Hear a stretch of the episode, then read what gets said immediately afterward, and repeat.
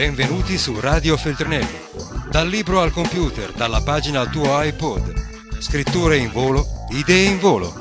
Oggi per te. Carlo Cottarelli presenta All'inferno e ritorno per la nostra rinascita sociale ed economica. Feltrinelli, editore. Il libro che ho scritto, All'inferno e ritorno, parla di una rinascita, una rinascita economica, ma non soltanto economica, una rinascita sociale, perché io temo che purtroppo il nostro Paese sia caduto in una situazione piuttosto difficile negli ultimi decenni. Abbiamo avuto una decadenza economica, sono vent'anni che non cresciamo, anche prima del Covid non crescevamo, in media, negli ultimi vent'anni crescita zero del nostro reddito pro capite, eh, una decadenza demografica, è ovvio, il tasso di fertilità, il numero medio di figli si è ridotto da, da due e mezzo, due figli e mezzo, due e quattro alla fine degli anni 60, al, siamo a livello attualmente dell'1,27 più o meno, eh, quindi la popolazione che si riduce, che invecchia, io credo anche una decadenza un po' morale, politica, basta guardare il tono del, del dibattito politico e soprattutto, e questo è un altro tema de, de, del libro, la mancanza di ideali. Ecco, io sono impressionato dal fatto che la politica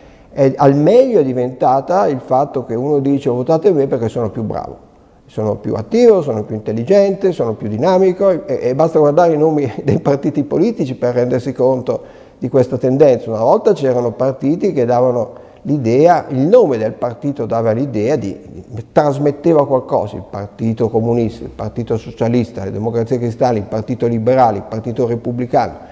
Adesso sono, i nomi dei partiti sono eh, forza qui, avanti là, viva qui, viva là, viva là, il movimento, avanti così. Ecco, questo è un segnale piuttosto preoccupante. Allora ho scritto un libro per dire, guardate, dobbiamo partire dalle basi, quali sono gli ideali su cui noi vogliamo fondare la nostra società. Il, il libro parla molto di una rifondazione della società italiana basata su tre principi fondamentali. Uno, è quello che io chiamo l'uguaglianza delle possibilità, che in fondo è l'articolo 3 della nostra Costituzione. Tutti devono avere una possibilità nella vita, indipendentemente dal fatto che siano nati da una famiglia ricca, da una famiglia povera, da una famiglia in cui i genitori hanno studiato o no, da una famiglia del nord, del centro, del sud, indipendentemente dal fatto che sei maschio o femmina e così via. Questa è uguaglianza di possibilità. Una volta che si è stabilita questa uguaglianza di possibilità con appropriate politica di cui la pubblica istruzione è fondamentale e anche la sanità, poi eh, si può anche lasciare operare un secondo principio che è quello del merito, la meritocrazia, tanto deprecata meritocrazia, ma tanto qui in Italia non ce l'abbiamo, quindi tanto vale lamentarci della, della meritocrazia, tanto non ce l'abbiamo. Ora, la meritocrazia vuol dire premiare sulla base dei meriti. A questo punto uno dice, ma cosa succede se i meriti, se, non se i meriti, ma se i premi sono troppo squilibrati? Noi non vogliamo avere una gara in cui tutto va ai primi e nulla va agli ultimi, anche perché, logicamente, tra i primi ci sono più fortunati che tra gli ultimi, cioè chi arriva primo in media non è soltanto più bravo, ma è anche stato più fortunato nella vita. Chi arriva ultimo, in media, sarà stato anche più sfortunato. Questo lascia spazio per un terzo principio, che è quello della solidarietà, una ridistribuzione fino a un certo punto ovviamente, senza arrivare a quella che secondo me rimane un'utopia, cioè una uguaglianza nei risultati finali, tutti, diamo a tutti sulla base dei propri bisogni e ognuno dà sulla base delle proprie capacità. Questa è un'utopia secondo me, però una ridistribuzione adeguata è necessaria proprio per compensare, e questa non è l'unica motivazione, ma forse quella più intuitiva, il fatto che chi arriva primo è anche più fortunato. Fra l'altro, insomma, tanti studi fanno vedere che una società dove ci sono disparità molto forti è anche una società dove si creano problemi sociali, dove si creano problemi economici, alla fine si finisce per crescere, per crescere di meno. C'è anche un ultimo motivo che ritengo molto importante per spiegare perché occorre un, grado, un, certo grado di solidarietà senza arrivare agli estremi di dire siamo tutti uguali nei punti di arrivo, questo è impossibile.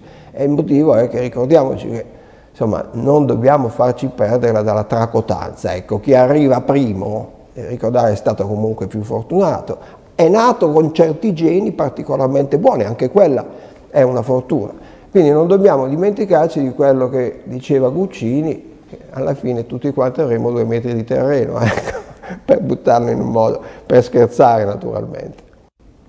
Se guardiamo l'attuale situazione italiana, il problema delle disuguaglianze di possibilità direi è molto evidente, eh, anche rispetto agli altri paesi.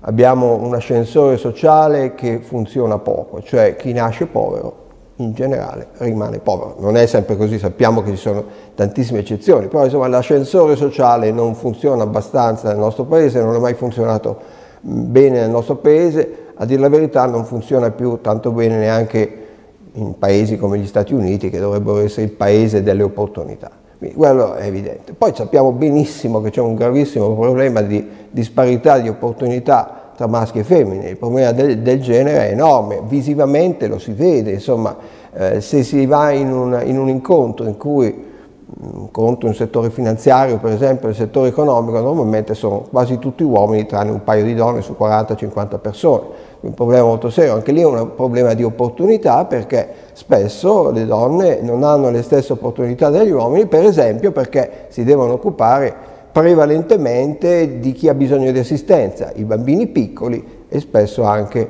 eh, gli anziani. Poi c'è un'altra terza area fondamentale, oltre alle disparità eh, di nascita in termini di reddito e quelle di genere, che riguarda le disparità territoriali. Abbiamo differenze di opportunità enormi tra chi nasce al sud, al centro e al nord Italia e anche questo deve essere, deve essere corretto. L'Italia è un paese che ha bisogno di crescere più rapidamente di quanto abbia fatto in passato. Ovviamente crescere troppo non fa bene, abbiamo, dobbiamo tutelare anche il, il pianeta. Però negli ultimi vent'anni, a parte il Covid, a parte l'anno del Covid, abbiamo avuto un tasso di crescita del nostro reddito uguale a zero, quindi non si può proprio parlare di crescita. Cosa serve per crescere? Eh, servono investimenti, investimenti in capitale fisico, le cose, investimenti che si vedono, e anche quelli che non si vedono, ma che comunque sono eh, investimenti infrastrutturali, per esempio digitali, e poi serve investimento in capitale umano. Eh, investimenti si fanno pubblici, si fanno per decisioni, bisogna stanziare soldi, bisogna poi essere capaci di farli. Investimenti privati bisogna creare un ambiente in cui le imprese hanno voglia di investire appunto in Italia piuttosto che andare all'estero, il che in generale vuol dire meno burocrazia, ehm, semplificazione, eh, maggiore disponibilità anche di infrastrutture, di cui appunto ho già fatto riferimento agli investimenti pubblici, una giustizia civile che funziona di più, se ci riusciamo anche ad avere tasse più basse, però bisogna trovare eh, le risorse. E poi c'è il grande campo del capitale umano, cioè pubblica istruzione. Pubblica istruzione è fondamentale per un paese per crescere, è la forma di spesa pubblica che è più correlata alla crescita di lungo termine. E poi si parla anche non soltanto di pubblica istruzione ma anche di ricerca. Ah, una cosa, quando parlo di pubblica istruzione bisogna guardare tutti gli aspetti della pubblica istruzione, a partire dagli asili nido dove siamo particolarmente deboli eh, a finire all'università. Siamo agli ultimi posti in Europa sia per asili nido, disponibilità di asili nido, che per spesa universitaria pro capite. Quindi dobbiamo chiaramente fare meglio. Queste sono le aree su cui investire eh, per crescere di più. Radio Feltrinelli, tieni la mente sveglia, non smettere di leggere. Resta collegato a questo podcast